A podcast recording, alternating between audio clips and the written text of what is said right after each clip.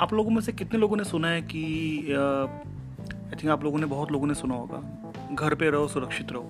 हम्म? अक्सर हम लोग ये तो बहुत सुन रहे हैं आजकल कि स्टे होम स्टे सेफ़ सभी लोग हमको ऐसे कह रहे हैं कि पता नहीं व्हाट्सअप खोल लो फेसबुक खोल लो, या कोई फ़ोन अगर किसी का आता है तो सब लोग बोलते हैं स्टे होम स्टे सेफ़ घर पे रहो, सुरक्षित रहो। बट बात, एक बहुत इंपॉर्टेंट बात है इसके अंदर हो सकता है कि जो बोलने वाले हैं आपके आपके अपने मित्र हो सकते हैं, आपके अपने दोस्त हो सकते हैं या आप इनके साथ में काम करते हो, वो लोग हो सकते हैं। और वो आपको गुड फेथ में कह रहे हैं कि घर पे रहो, सुरक्षित रहो। पर लेकिन कभी सोचा है आप लोगों ने कि घर पे रहो और सुरक्षित रहो?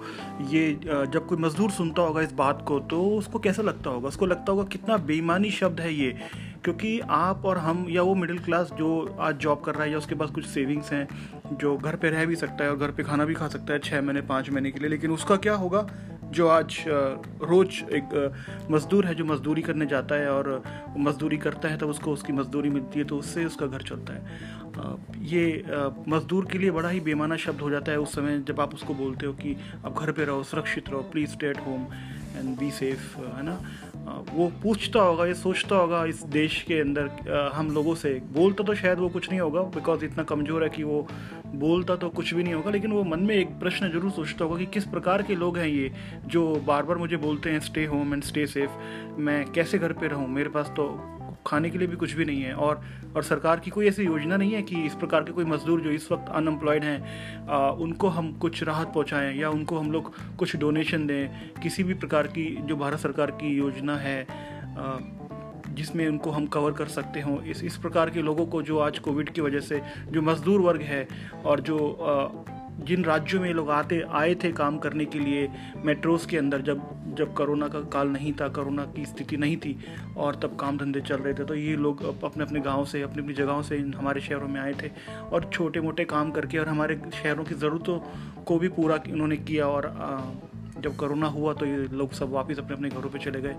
और बाद में इनको बड़े शब्द ही सुनने को मिले कि घर पे रहिए, सुरक्षित रहिए। आज ये सोचते हैं इस बात को कि हम घर पे कैसे रह सकते हैं सुरक्षित? हमारे पास तो खाने के लिए है नहीं। सरकार की कोई योजना भी नहीं है। सरकार ने आज से कुछ समय, साल भर पहले एक डीबीटी करके एक योजना बोली थी कि हम लोग डायरेक्ट बैंक ट्रांसफर्स हम लोग करेंगे क्योंकि बहुत सारा करप्शन बीच में हट जाएगा। हम लोग डायरेक्ट बेनिफिशियरी को हम लोग डायरेक्ट उसके बैंक में कोई ऐसा सर्टन अमाउंट डाल देंगे जिससे कि उसका सर्वाइवल हो सकता है। मुझे, आप मुझे बताइए कि आज इनसे ज़्यादा इस सर्विसेज़ की ज़रूरत किसको है? आपकी काम वाली हो सकती है या आपके, हमारे आसपास जो शहरों में अक्सर जो मज़दूर होते हैं, जो लेबर का काम करते हैं, या जो रिक्शा पुलर्स होते हैं, वो हो सकते हैं, या जो बैगर्स हो सकते हैं, या मे बी और भी कई सारे लोग जो छोटी मोटी मजदूरी करके अपना जीवन, अपना घर परिवार को चला रहे थे। आज उनके पास मुझे लग, मुझे नहीं लगता कि कोई गवर्नमेंट का एमएलए या एमपी या कोई सरकारी योजना उन तक इस प्रकार का कोई कनेक्ट हम लोग डेवलप कर पाए हैं, जहाँ पे उनको हम लोग खाना प्रोवाइड करते हों, बेसिक नेसेसिटीज़ मेडिसिन प्रोवाइड करते हों। मुझे नहीं लगता है। अगर आप वैक्सीनेशन की भी बात करो तो मुझे लगता है बाय एंड लार्ज ये जो सेगमेंट है, जो मोस्ट वर्नेबल है, जो सड़कों के आसपास झोपड़ी झुग्गियों में आपको दिख जाता है, या जब आप गाड़ी चला रहे होते हैं तो भीख मांगते हुए कुछ लोग आपको दिख जाते हैं, या कभी किसी मॉल में या सामान खरीदने आप जाते हैं तो कुछ लोग आपके सामने हाथ फैलाने के लिए आ जाते हैं। तो आप ये इन लोगों के लिए क्या सर्विसेज़ है हमारे पास? As a country as a country India हमारे पास क्या स्कीम्स हैं? आपको लगता है कि कोई उस आपके, आप किसी भी शहर में हो सकते हैं, अहमदाबाद में हो सकते हैं, महाराष्ट्र में हो सकते हैं, दिल्ली में हो सकते हैं, लखनऊ में आप हो सकते हैं। आपके आसपास तो आपने ऐसे लोग देखे होंगे ना बहुत सारे जिनको इस वक्त ज़रूरत है और जिनके पास कोई कमाई का कोई सोर्स नहीं है, कोई साधन नहीं है। तो कहाँ जाएँगे ये लोग? कोई गवर्नमेंट का कोई ऐसा स्कीम आपको पता हो तो प्लीज़ मुझे बताइए व्हाट्सअप करके या अपने वॉइस मैसेज में मेरे साथ शेयर कीजिए बिकॉज़ मैं तो अपने आसपास बहुत सारे लोगों को देख रहा हूँ। कोविन वैक्सीनेशन का काम शुरू हुआ 18 टू 44 एज के लिए। आप मुझे बताइए वो वेबसाइट के ऊपर जाके शायद आ, मैंने तो थोड़ी बहुत पढ़ाई की है। I am graduate and I did my two master degree program हमारे पास अपने स्मार्ट डिवाइसेस हैं we have a connectivity we have internet we have a computer access हम लोग, ठीक है, चले गए कोविन की साइट के ऊपर, हम लोगों ने रजिस्ट्रेशन करा दिया ओटीपी आ गया ओटीपी डाल दिया and now we are looking for a appointment ये सब हम लोग तो कर लेते हैं, या हमारे में से भी ऐसे बहुत सारे लोग होंगे जो शायद इतना प्रॉपरली कोविन की साइट के ऊपर जाके अपना वैक्सीनेशन रजिस्ट्रेशन नहीं करा सकते। जस्ट इमेजिन कि ये लोगों को कौन रजिस्ट्रेशन कराएगा, और आपको क्या लगता है कि हमारे शहरों में जब तक आप सबको कवर नहीं कर लेंगे तो क्या आप कोरोना से आपका शहर हट पाएगा? आप कहीं भी हो सकते हैं, आप मद्रास में हो सकते हैं, आप चेन्नई में हो सकते हैं, आप पूना में हो सकते हैं। जस्ट थिंक अबाउट इट ये आपका शहर है, आप नहीं सोचेंगे तो कौन सोचेगा? गवर्नमेंट आपकी सोच रही है कितना, वो आपको अच्छी तरह से पता है।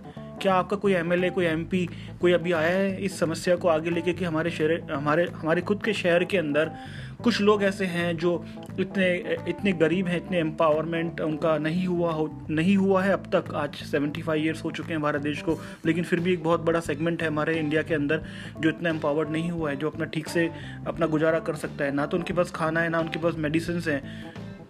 ठीक है, कुछ लोग वॉल्ट्री ग्रुप्स हैं। मैंने देखा कोविड सिचुएशन के अंदर कई सारे लोग वॉल्ट्री लोगों की मदद कर रहे हैं बट आपको लगता है कि हाँ वो मदद बहुत मतलब पर्याप्त है सफिशेंट है उन लोगों के लिए? क्या वो इस कोरोना काल के अंदर अपना सर्वाइवल कर पाएँगे? आई थिंक बहुत डिफ़िकल्ट है। कोई गवर्नमेंट कोई प्रोग्राम्स होंगे तो ही इनका बेटर केयर किया जा सकता है। अदरवाइज़ हम लोग भी कितना इन्वॉल्व होंगे? बिकॉज़ आज आज कोई भी सेगमेंट हो मिडिल क्लास हो अपर मिडिल क्लास हो, हम सब लोग भी तो फंसे हुए हैं इस कोरोना काल के अंदर। हमारे घरों में भी लोग बीमार हो रहे हैं और हम उनकी देखभाल कर रहे हैं, उनको हॉस्पिटल ले जा रहे हैं और वो पूरा जो क्योस आज हम टीवी नेटवर्क में देख रहे हैं, वो सब हमारी ज़िंदगी में भी हो रहा है। जस्ट इमेजिन जो हमसे भी नीचे लोग हैं, उनका क्या होगा? हम लोग तो फिर भी अपनी बातों को रिकॉर्ड करके कई बार सोशल मीडिया पे डाल के बता देते हैं कि देखिए हमारे साथ तो गलत हो रहा है इनजस्टिस की बातें हम कर रहे हैं। और वो लोग तो बेचारे इतने गरीब है कि उनके पास तो कोई मोबाइल भी नहीं है और वो कोई एक पोस्ट बना के भी अपना इनजस्टिस किसी को बता नहीं सकते। तो गाइस दिस दिस पॉडकास्ट मैं मैं आज आप सब लोगों को एक ही रिक्वेस्ट करूँगा कि please be the voice of those vulnerable people around you आप किसी को भी देखते हैं, आप उनको पूछिए कि कोई प्रॉब्लम है क्या? आपके सौ पचास देने से, दो सौ, पाँच सौ रुपये देने से उनकी प्रॉब्लम तो नहीं सॉल्व होगी, लेकिन अगर हर इंसान उनकी अगर सौ सौ, डेढ़ डेढ़ सौ रुपये की मदद करेगा तो मुझे लगता है कि शायद वो इस इस डिफ़िकल्ट टाइम में वो सर्वाइव कर पाएँ। तो आप लोग लिखिए अपने फेसबुक के ऊपर, अपने सोशल अकाउंट के ऊपर कि अगर आपको कोई ऐसा वर्नेबल ग्रुप आपके शहर में दिखता है, आप भी अपने ऑफ़िस से घर जा रहे होते हैं और घर से ऑफ़िस आ रहे होते हैं, किसी मार्केट जा रहे हैं या हॉस्पिटल जा रहे हैं मेडिसिन लेने आप जा रहे हैं, अपने आसपास आप, आपको इस प्रकार के लोग दिख जाते होंगे। एक तो आप उनकी खुद सबसे पहले अगर कोई मदद कर सकते हैं, सौ पचास रुपये दे के तो करिए। ये टाइम है मदद करने का। मैं बैगिंग को सपोर्ट नहीं करता हूँ, लेकिन कहीं ना कहीं शायद आज ज़रूरत है, अगर आज हमारा देश इतना सक्षम होता, इतना केपेबल अगर होता और आज पिचहत्तर साल के बाद हम सब इतने एम्पावर्ड होते तो शायद हम, मैं आपको ये बात, आपको नहीं बोल रहा होता कि आप चैरिटी कीजिए चैरिटी की आज आवश्यकता है। जो लोग फाइनेंशियली साउंड हैं, उनको चैरिटी करनी चाहिए। हम लोग भी अपने लेवल पे कुछ चैरिटी कर सकते हैं, हमारी हमारी इनकम का कुछ पार्ट हम चैरिटी कर सकते हैं। आई थिंक मेरी सैलरी शायद, पचास हज़ार के आसपास है तो मैं चार पाँच हज़ार, पाँच छः हज़ार तक का मैं डोनेशन हर मंथ में दे सकता हूँ। बिकॉज़ फिर उसके बाद इतना पैसा बचता है कि मुझे मेरी फैमिली को उसमें मेंटेन करना होता है। तो अगर हम हर हर इंसान अगर ऐसा सोचेगा कि अपनी सैलरी का एक टेन परसेंट हिस्सा भी अगर आज चैरिटी करता है तो आई थिंक ये लोग को थोड़ा सा एक डिफेंस इनको एक राहत मिलेगी। और फ्रेंड्स अगर आप सुन पा रहे हैं मेरे इस इस एपिसोड को और आपको मेरी बात लगता है कि ठीक है तो आप लोग मदद कीजिए, उनकी अपने लेवल के ऊपर मदद कीजिए। मुझे नहीं पता गवर्नमेंट कब इस बात को रियलाइज़ करेगी गवर्नमेंट कब इस बात को सोचेगी कि इनको भी साथ लेके चलना ज़रूरी है। मीडिया मुझे नहीं लगता है मीडिया में अभी तक कोई, किसी ने भी इस इशू को उठाया है। और कोई इंटेलेक्चुअल लोग हैं या कोई सोशलिस्ट टाइप के लोग हैं तो वो शायद कहीं इस मुद्दे को उठाया होगा। मैंने तो लार्जली किसी एन को भी इसके ऊपर बैन लाज काम करते नहीं देखा है। सो आई थिंक ये अब हमारी हमारी जवाबदारी है कि इसको हम लोग अपने इंडिविजुअल लेवल पे टैकल करने का कोशिश करें। आप लोग सुरक्षित रहिए, अपना ध्यान रखिए। मैं ये नहीं कहूँगा कि stay at home and be safe because ठीक है, हम लोगों को काम करने के लिए निकलना पड़ेगा। We have a public health approaches हमको मास्क पहनना है। पता है, हम लोगों को डिस्टेंस मेंटेन करना है एंड आई थिंक हमें अपनी परिवार का ध्यान रखना है, अपना खुद का ध्यान तो रखना ही है। और साथ में अगर हो सकता है तो ये आसपास जो हमारे शहरों में लोग जो बाहर से भरोसे पे आए हैं, हमें उनका भी ध्यान रखना है। तो दोस्तों, उनका ध्यान रखो, और उनके इश्यूज़ को आप सोशल मीडिया पे शेयर करो तो हो सकता है गवर्नमेंट के किसी विभाग में या किसी जगह पे उनको हम लिंकअप कर पाएँ तो कोई अटेंशन उनको आने वाले समय में मिल पाए। बस आज के मेरे इस पॉडकास्ट में मेरी यही कोशिश थी कि मैं इन लोगों के लिए आप लोगों को रिक्वेस्ट करूँ और I will end this episode with the word that let's be their voice हम उनकी आवाज़ बनते हैं और अब उनको साथ लेके चलेंगे। बिकॉज़ एक भी अगर पीछे छूटा तो हम कोरोना से कभी भी मुक्त नहीं हो पाएँगे। Thank you friends you